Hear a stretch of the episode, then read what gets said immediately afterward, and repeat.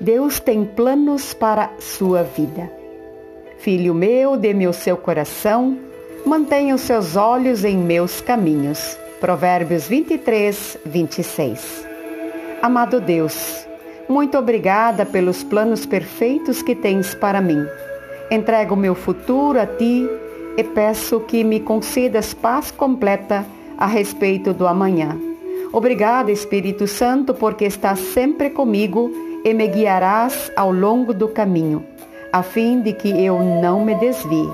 Em nome de Jesus é que nós oramos. Amém.